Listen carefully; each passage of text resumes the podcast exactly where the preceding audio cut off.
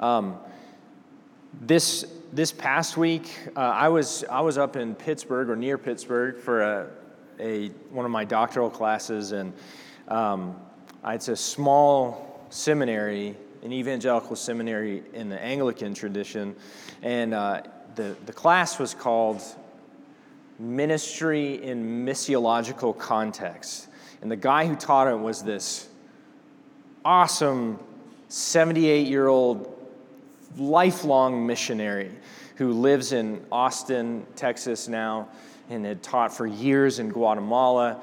And I'm in class with um, uh, one priest who's from Kenya, another um, lady from Kenya, and uh, a man who ministers all over Indonesia. And he's from Singapore, but ministers in Indonesia. It was wonderful and enriching for me to, to be up there. And I'm really grateful that our church gives me time and space and resources to go do stuff like that. And one of the ladies that I met, she was a, um, so one thing about the seminary is they're not just Anglicans. Obviously, I'm Presbyterian, um, but there's people from all kinds of different streams coming to this place, and quite a few Lutherans, which I don't hang out with Lutherans all the time. Um, and just FYI, they love Martin Luther. I don't know if you knew that, but they get super excited when you ever bring up Martin Luther. And um, so there's, she is a, um, a Lutheran pastor in a conservative Lutheran denomination. And she, um, older lady, she's in her second career. And um, I don't know how old she is. She seemed like young and lively, but then she was talking about her 81 year old husband jumping out of a plane for his birthday. So I don't know how old she was, but um, she's been doing this for like 14 years, and she pastors five churches, five churches in rural Pennsylvania, and she makes a 200 mile driving circuit to get to them all. And I just looked at her and I was like, that sounds exhausting. Are you okay? Like, how, how can you do that? now? She, she only preaches at three on a Sunday. Her associate does two of them. She only does three, and um, which is crazy.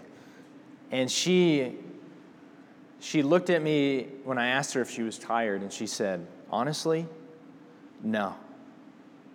I am so honored that Jesus would use me, that he would use my hands to baptize his family. And I am so honored that I get to preach the gospel and preach Jesus. It is the best job in the world, and I'm not tired at all. And I was like, You are a hero. What, what, what an amazing, amazing testimony. So encouraging. And, you know, you may not be a pastor, but you should take delight, like this woman, in the fact that God loves to use his people, no matter their age or their station, no matter how well educated or, or not they are, because all these people that she's ministering to are like coal miner Pennsylvania folk. And they just love Jesus and Jesus loves to be with his people. So it is, it is good for us to be here together, is it not? You can say amen, yes, something like that. You got to prime the pump for white people, give appropriate response. Um, it is good to be worshiping Jesus together. It is, is good to be in the kingdom of God together. This morning, we're going to be in a couple different places. Uh, first in the Gospel of Matthew, chapter 3, and then Acts chapter 2.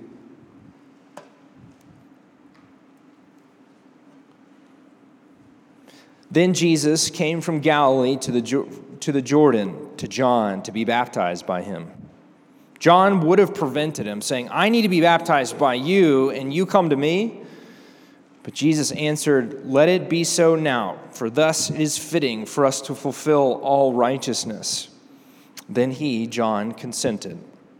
And when Jesus was baptized, immediately he went up from the water, and behold, the heavens were opened to him. And he saw the Spirit of God descending like a dove and coming to rest on him. And behold, a voice from heaven said, This is my beloved Son, with whom I am well pleased. Now we'll flip over to the end of Acts 2, starting in verse 42. And they devoted themselves to the apostles' teaching and the fellowship, to the breaking of bread and the prayers.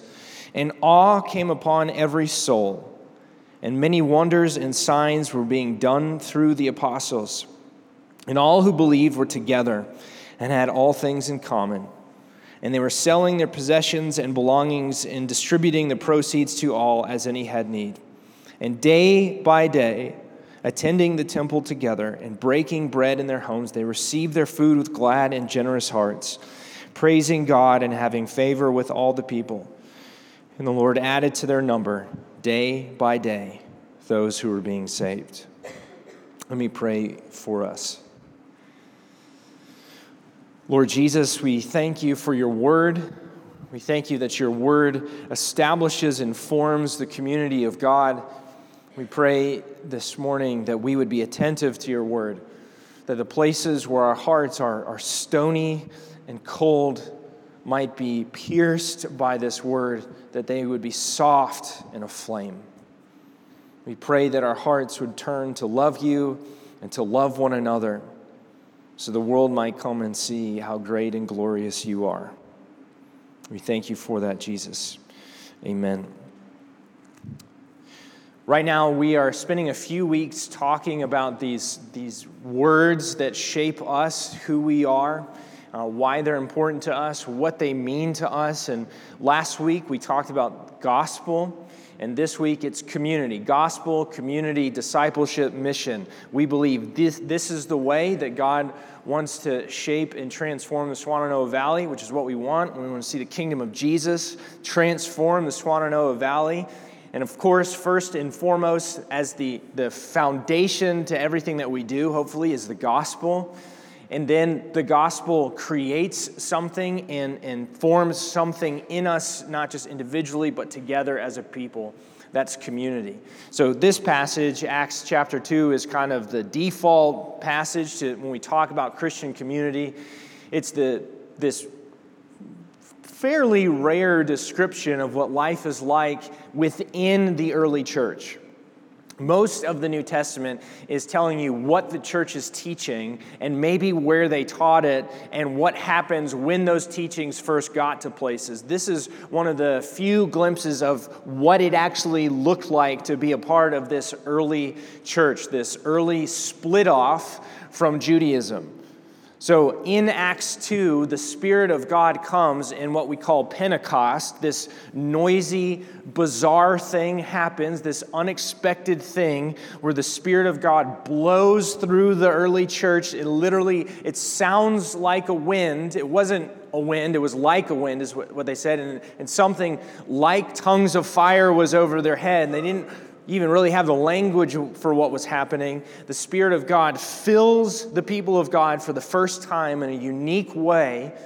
And the world comes, comes and gathers around and says, These people are partying and they are partying hard. It is a little early to be drunk.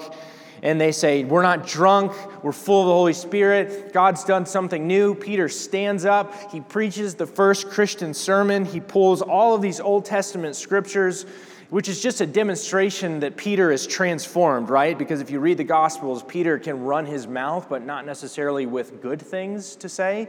But for the first time, Peter stands up and he stands on the authority of the Old Testament scriptures, exposits them, tells them, This Jesus, whom you crucified, he is the Lord of heaven and earth. And everybody responds.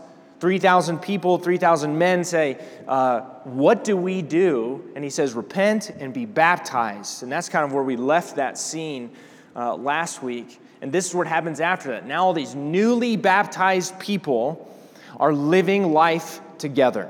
This is what happens. They live in shared community together.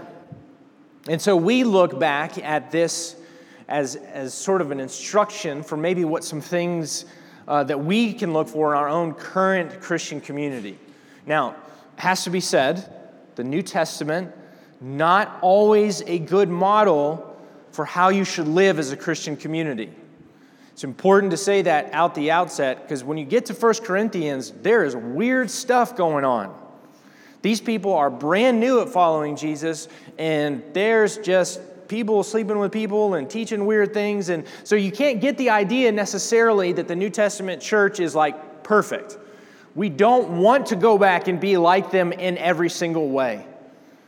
But in, in some ways, we are like them. Because we too can say, you know what?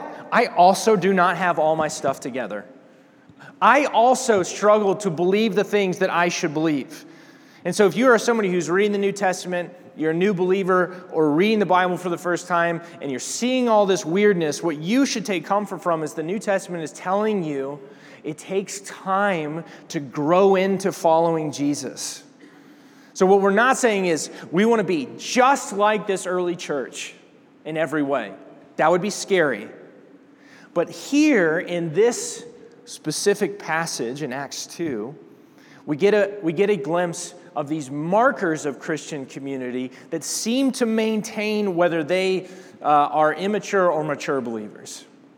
These are good markers of Christian community that we want to model. And there's a few things here that I just want to pull out and examine together. The, the first and most obvious thing is the, the natural understanding of what it means to follow Jesus is that you follow Jesus with other people, with other Christian people. Now, we have oftentimes taken the gospel, this good proclamation we said that Jesus is king, and we have made it intensely personal. And let me say, it is intensely personal. You individually need to deal with the claim that Jesus is king and you personally, individually, need to assent to his reign, to turn away from building your own kingdom and instead come into the kingdom where Jesus is king. That is for you. If you grew up in the church and you just assumed that you just naturally kind of move into this, there are some ways in the, that that's true, but there are other ways where you individually, personally, not just once, but for all of your life, need to keep turning to Jesus and say, Jesus is not just the king, Jesus is my king. So the gospel is intensely personal, but the gospel does not generate individuals and individuals alone. When Jesus is preached as the king, he is preached as the king of a kingdom. And therefore, when you come and you acknowledge that Jesus is the king, you become a part of a people who are ruled by this king. And that means that you cannot do Christian life sitting by yourself. The New Testament Christians had no understanding of this at all. And for, and, and for most of history, that idea of following Jesus as a privatized acceptance of a series of propositions, it doesn't exist. In our day and time, it is far more common to say religion is a matter of personal choice, belief, and experience. And that language is not in the New Testament. You are transferred, Paul says in Colossians 1, from a kingdom of darkness to a kingdom of light. A kingdom demands a corporate understanding. And if you are baptized into the kingdom of Jesus, you do not just personally experience the waters of baptism dripping off of you, that is special and singular and appropriate for you alone but you bear the family marker. We don't just take communion individually whenever we feel like it. You know, I, when I do weddings, I know people are interested at times in doing communion right after they say their vows. And I tell them, we can do communion, but if we do communion, it has to be communion communing. It's not a one person or two person activity. It's not a private activity. It is a public and corporate activity. That is in its nature what communion is.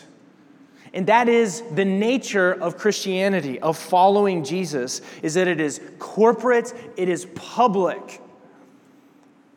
And you have to fight hard in our culture, in our day and time, against the impulse to say, if, if me and maybe me and my family, if we privately are devoted to Jesus, that is enough. It is not. I'm not talking about are you going to go to hell or not. Remember, we, we said that's a bad question. That's, not the, that's the wrong kind of question. We're not supposed to be seeking out the bare minimum that keeps us away from the bad place. The question is, what does Jesus, the King, want for us? And it is not this intensely private, personal experience, but is instead a corporate, shared, public experience with everyone gathered. Notice, too, that it's not just shared and corporate, but there is a kind of liveliness to this description in Acts 2. That they share their lives with each other. They do the simple, mundane, ordinary business of life together. They eat together. These aren't special sacred meals, spiritual, rote, mystical things. This is they're hungry for, for breakfast, lunch, and dinner, and they eat them together. And this is actually a helpful guideline for how you know if you are engaged in the, the public corporate nature of life with Jesus. Simple things like do I share meals with other Christians?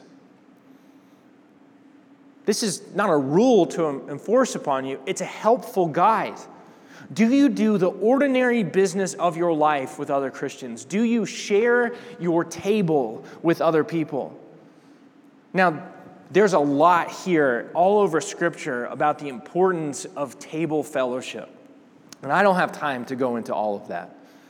But sharing a meal, eating together, is an intensely important thing. The, the, the, the cycle of Israel's life is tied up in what and how they eat. The example of God's generosity is tied up in the image of table generosity. The ordinary nature of you sitting and eating with other believers is incredibly important. And that does not mean you have to share every single meal with other people. I, I too am an introvert, and I just need space. And that's okay. What's not okay is me using my introversion or any other thing to, to never have anybody else seated at my table. Which sort of leads me to this other mark of Christian community there's something incredibly vulnerable about Christian community. Because notice one aspect here of what they do in Acts 2 is they care for one another's needs. The only way that you can do that as a community is if somebody has said, Hey, I have needs. I am lacking. I'm lacking food, shelter, spiritual care. There is an understood and implicit vulnerability in Christian community. And we believe that that is an important value to, to cultivate in our community at Valley Hope. For many of us, that will not involve you saying every time that you're in a specific state of physical need. Now, there are plenty of us who do need help with stuff. Trees fall, cars get wrecked, unexpected bills come, ER trips happen. And we want to help take care of each other. We have a deacon fund for that. More than that, in addition to that, Each one of us individually should be ready and willing to put our arms around one another and help take care of needs like that. And if you say, I have $3 to spare in my monthly budget, that is all that you can give from. Nobody's asking otherwise. There's not compulsion here, remember. There's generosity. But more than just physical needs, every single one of us has spiritual needs. No, the assumption here is that no single person has everything together. And if you are the person that thinks you have everything together, well, then we've identified your spiritual need. You're an arrogant person, and we will help you understand the truth about yourself. But I think most of us are willing to say, I too have needs. And, and for, for many of us, You've grown up being taught that you just don't talk about those things. And look, I'm not saying everybody needs to know all of your business. That's not how human relationships work. That'd be a little bit weird. And I promise you, not everybody here knows all my business. But true Christian community invites you into depths of vulnerability so that at least some people, some of your brothers and sisters, some of the people outside of your biological, your immediate family, are able to say, I know this person, and I know they need me, and they know that I need them. For many people, that is a terrifying thing. For some of you, it's because you've never done that before. So it's just unknown. It's scary. I get it, truly. There, there is an, an inherent exposure in that kind of vulnerability where you are open to pain. I understand that. We understand that. So, some of you are, are terrified of that kind of vulnerability because you've been hurt before, because you've been exposed and out there and somebody has taken advantage of you, somebody has betrayed your trust, and you've been wounded. That stuff is real, it's very real. Most people who wander into churches at one time or another have too many stories like that. And it is natural and, and even logical to say, I will never let that happen to me again. And, and again, some level of relational protection is good and wise. But partnered with that is the truth that Jesus will almost certainly not heal you by yourself alone. Because it's just not how he works. Because everything that he's doing is about this people together. And, and you and I, you and elders, can, we can help maybe discern how, how many other people can help with that. Maybe you just intuitively know that only you can only handle maybe one other person knowing you so deeply and well. I would encourage you to take whatever step you are able to, to take.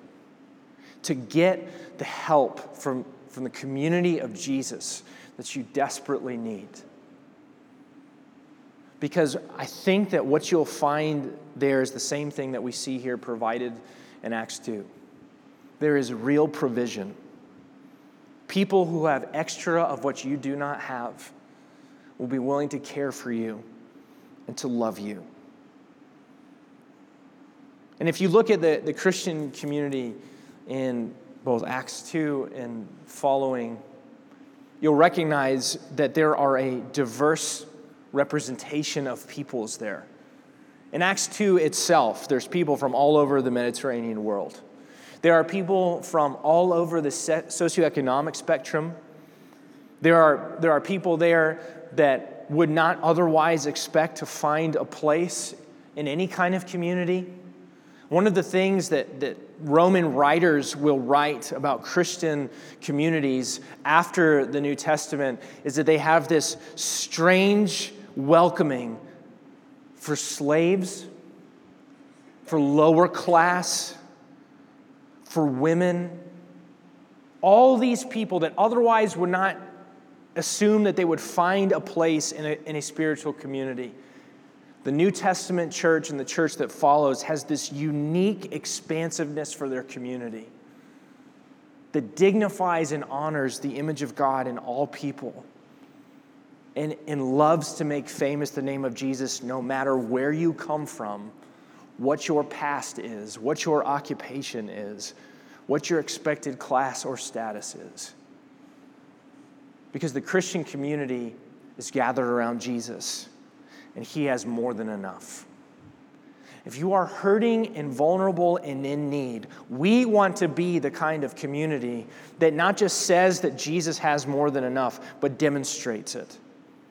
That we are the kind of Christian community that invites you and encourages you to be open and vulnerable to, to put out your physical needs and your spiritual needs, and that you would find people of Jesus come gather around you and give out of the generosity of God Himself, and that you would receive healing and blessing, and ultimately that you would experience the flourishing of God in our community.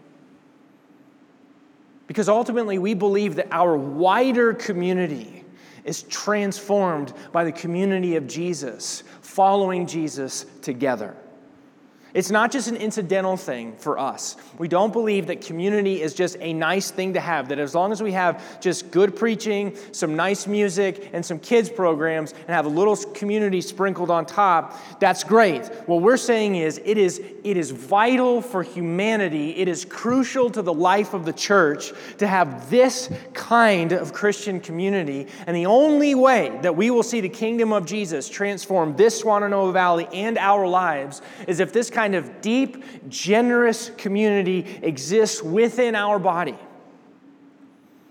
And what we also acknowledge is it is costly.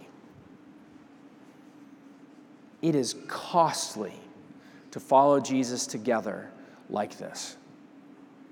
Because what do the people of Acts 2 do? They reorder their lives. They sell everything that they have to live in common one another. It's costly. And if, if our Christian community does not cost us something, we would simply say we are falling short of the mark. So that means some nights when you just really would like a night at home by yourself that might be the night that you need to pick up the phone and call somebody or text somebody that you know does not have a table and invite them to yours. It might mean that you and I need to reorder our schedules. Not the schedule and make our lives different than what we naturally desire to make space to bring people deeper into community. It may mean that you meet somebody here on a Sunday and you do not recognize their face. And instead of scanning past them to find a face you do recognize, you say, That's the person that I need to say hello to. Small, seemingly unnoticed and insignificant decisions like that are signs in a people that Jesus is king and that he is forming his kingdom there. It is not incidental, it is not insignificant for you to extend greeting or a place at your table to somebody that you do not know. It is modeling Jesus to the whole world. That is important, it is significant, and it is for us at Valley Hope what we hope to say is a mark of who we are. And when we are not a people like that, for me as a pastor, I'm saying we're short. Something needs to be fixed.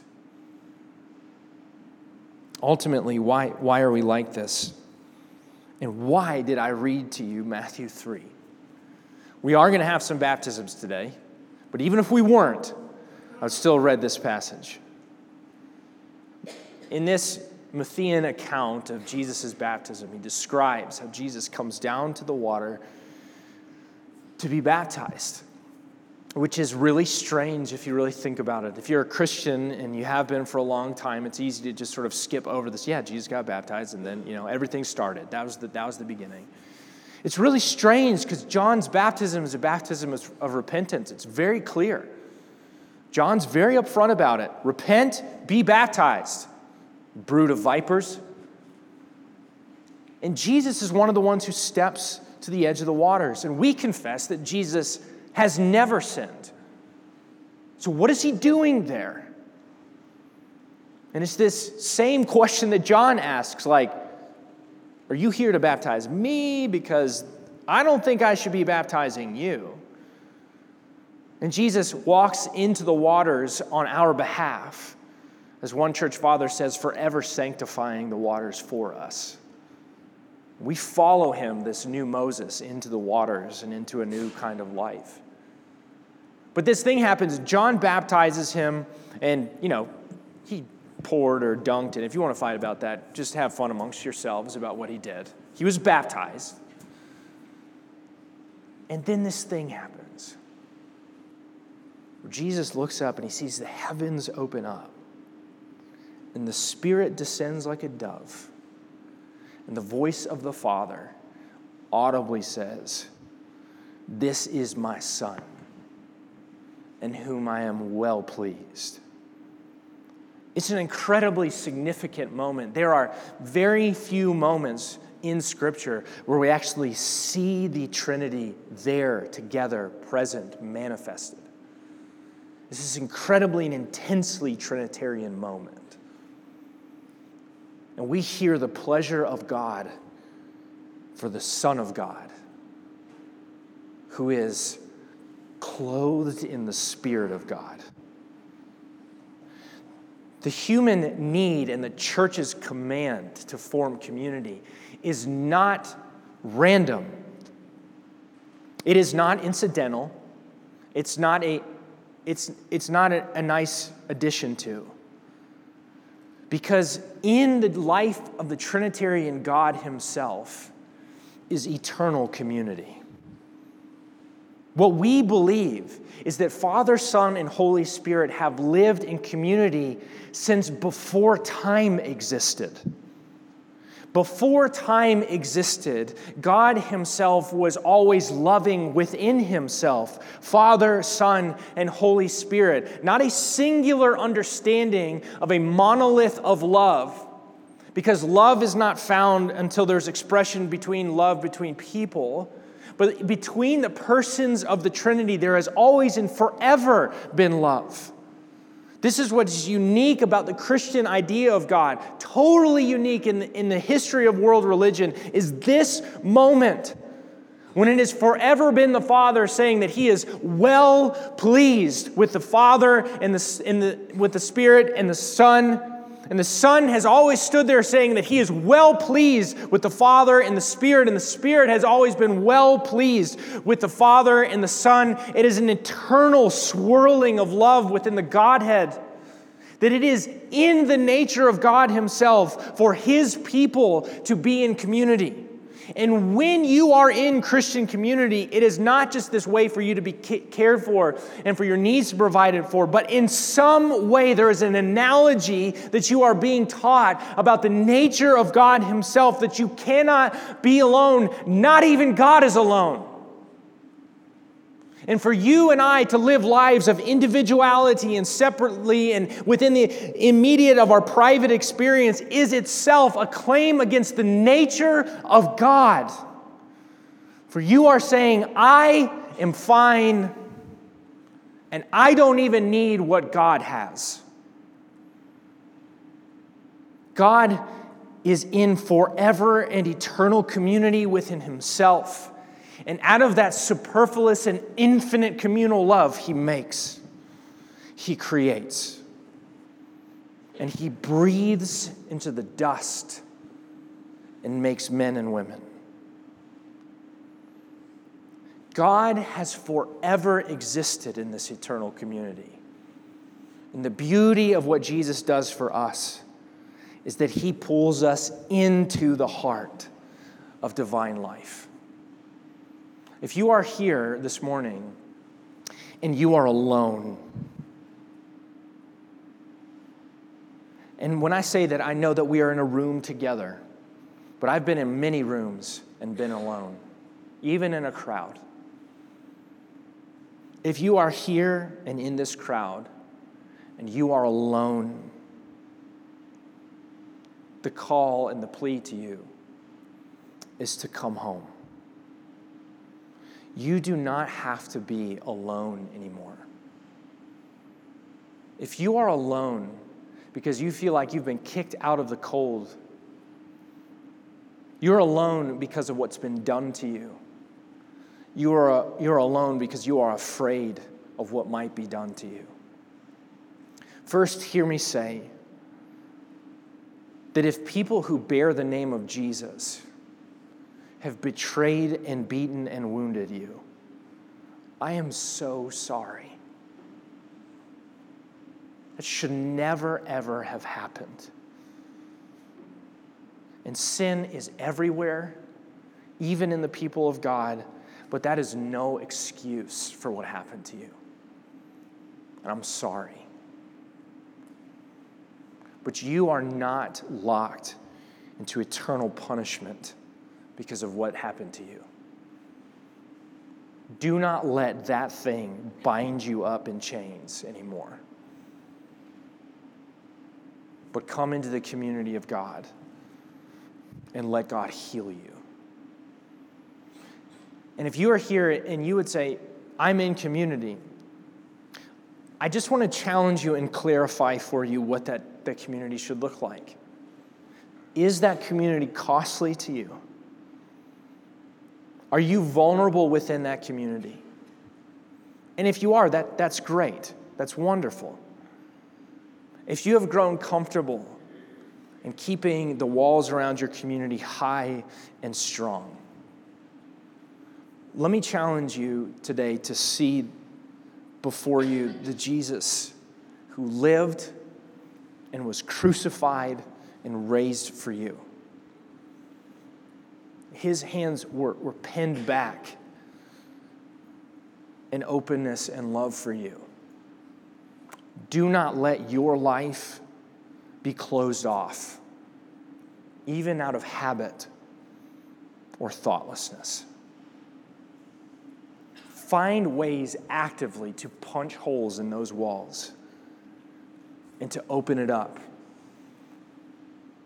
because the divine life is for the people of God, won by Jesus. You and I were made for wonderful community the community of the Trinity and the community of the people shaped by the Trinity. We are learning this together, and it may take time, and we may, we will do it in fits and starts and incompetently at times, and we will repent be open handed in forgiveness with one another, and we will extend costly love to one another because we want to see the kingdom of Jesus transform this valley. And we believe that this is the way that he'll do it through a community transformed in the image of his son. Let me pray for us. Lord Jesus, we thank you for drawing us into this life. We thank you that we could see that moment at the baptism of Jesus the voice of the Father and the descending of the Spirit, and be reminded that you are drawing us into that kind of life. That through the work of Jesus, we have access to a kind of corporate communal love that we could not find anywhere else. And we confess to you, God, that we live in a place and a time that, that presses us and pushes us towards hiddenness and privacy and isolation. And our own nature often makes us crave aspects of that. We confess to you, God, that we have worshiped our own comfort at times more than given ourselves over to the community shaped by Jesus. We confess to you, God, that we have often sought out people who are just like us. People with the same income, the same skin color, people with the same interests, and we have wanted to replicate ourselves in uniformity. We confess to you that we have wounded one another and not sought out forgiveness. We have not repented of our sins to each other. But Jesus, you are generous and kind and relentless, and you will shape your bride. And I pray, Lord Jesus, that you would make this church, that you would make Valley Hope a people who model this kind of community. God, I pray that by your Holy Spirit, you would make us to be the people that at times it feels impossible to be. Open our eyes for the face that we do not know, for the face among us that is familiar but is alone. Help us to be motivated and bound by your love, not just for our own good, but for the sake of the world, that Jesus might be proclaimed as singular as the King of the kingdom. Make yourself famous, Lord Jesus. Amen.